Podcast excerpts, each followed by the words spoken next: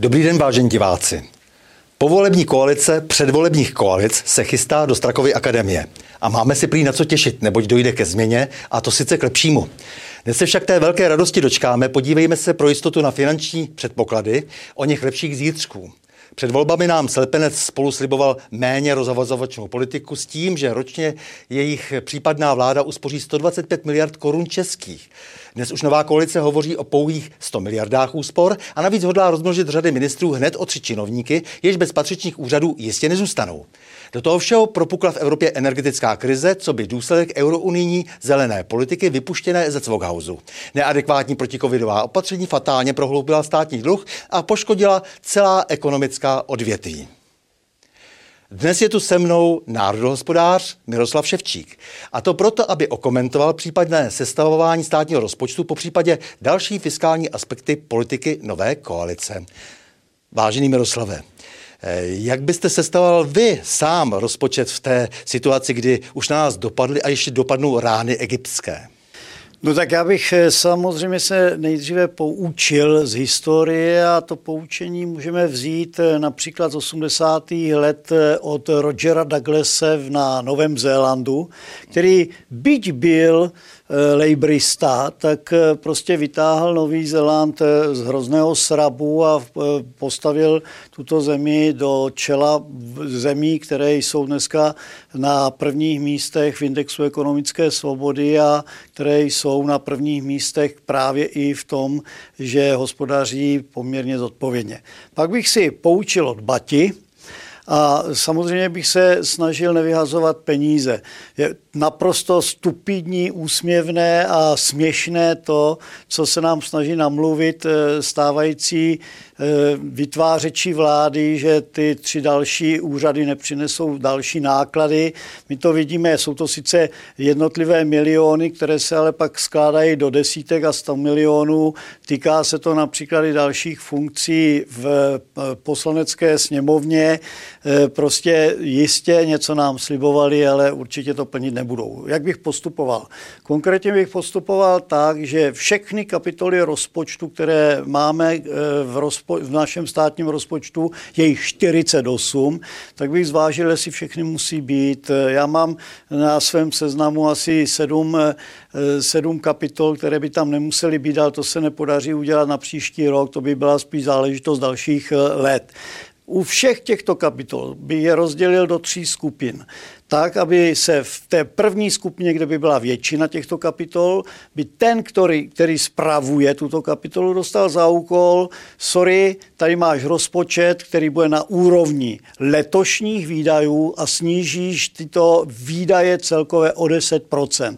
Jestli to neumíš, tak tady máš podmíněně do června, abys to udělal, když to neuděláš, eh, běž pryč.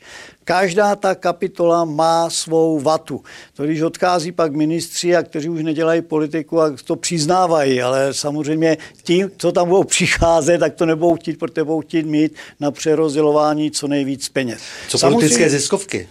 Eh, politické ziskovky, ty ovládají svět eh, prostřednictvím Billa Gatese a Soroše a u nás je to obdobně. To znamená samozřejmě těch by se to dotýkalo jako prvních, protože tyto peníze daňových poplatníků jdou do kapes eh, soukromých osob a v žádném případě by to tak nemělo být.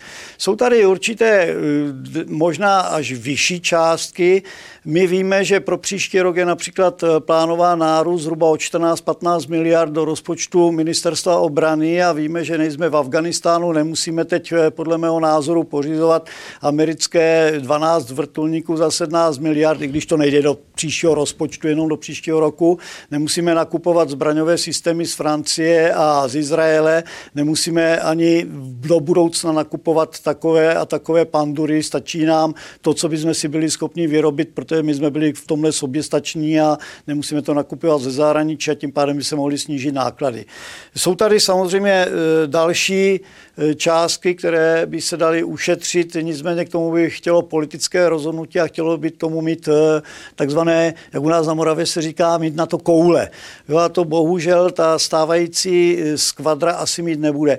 Mimochodem nevím, jestli si občané všimli, že pro tuto složitou dobu tam nemáme ani jednoho ekonoma. Toho jediného, který by byl schopný něco udělat a udělat racionální rozpočet eh, pana Honzu Skopečka, tak toho uklidili do, na místo předsedu poslanecké sněmovny. Ale podle mého je to pro něho lepší, protože eh, to, co nám připraví eh, tato vláda, tak to nebude asi nic moc takzvaně k jídlu. Za to tam máme spoustu lidí, kteří patologicky milují Evropskou unii a jsou poslušní a budou vykonávat to, co bude chtět Evropská unie. No to je další problém samozřejmě, protože z Evropské unie sice nám přichází nějaké drobné, nicméně málo kdo ví, že pro příští rok se počítá, že do Evropské unie pošleme skoro 60 miliard korun.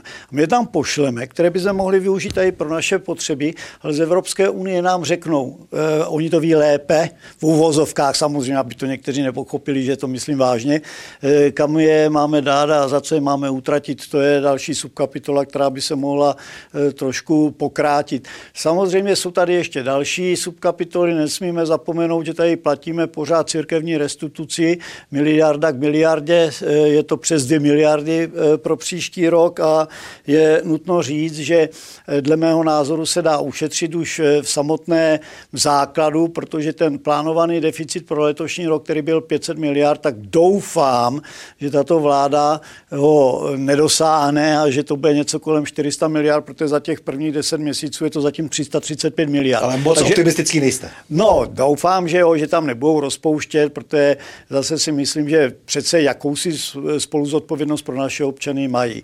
Takže zásadní věc je šetřit v každé kapitole, přemýšlet o tom, jestli všechny ty kapitoly rozpočtu opravdu potřebujeme a e, je to otázka i takových záležitostí, jako my dáváme strašně moc peněz na vědu a pořád se říká, že budeme dávat víc a víc peněz na vědu, ale e, občané neví, že tu vědu, kterou my tady financujeme, tak vlastně my si platíme americké časopisy, aby se tam vydávali obskurní obskurní eh, články, kde jsou třeba 20 spoluautorů, za to se platí, takže my za ty peníze české platíme americké vydavatele v těchto časopisech. Je to směšné pro společenské vědy, myslím si, že to má význam v nějakých technických a medicínských vědách, ale na, na druhou stranu si myslím, že i tyto peníze zbytečně plynou do zahraničí, které by měly zůstat tady.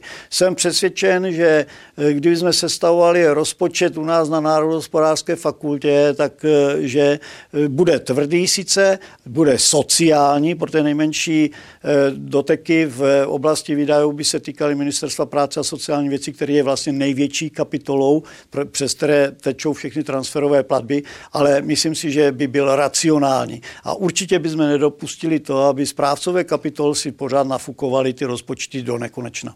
Milí Miroslave, děkuji za rozhovor a s vámi, milí diváci, se těším na další pokračování cyklu O čem se mlčí.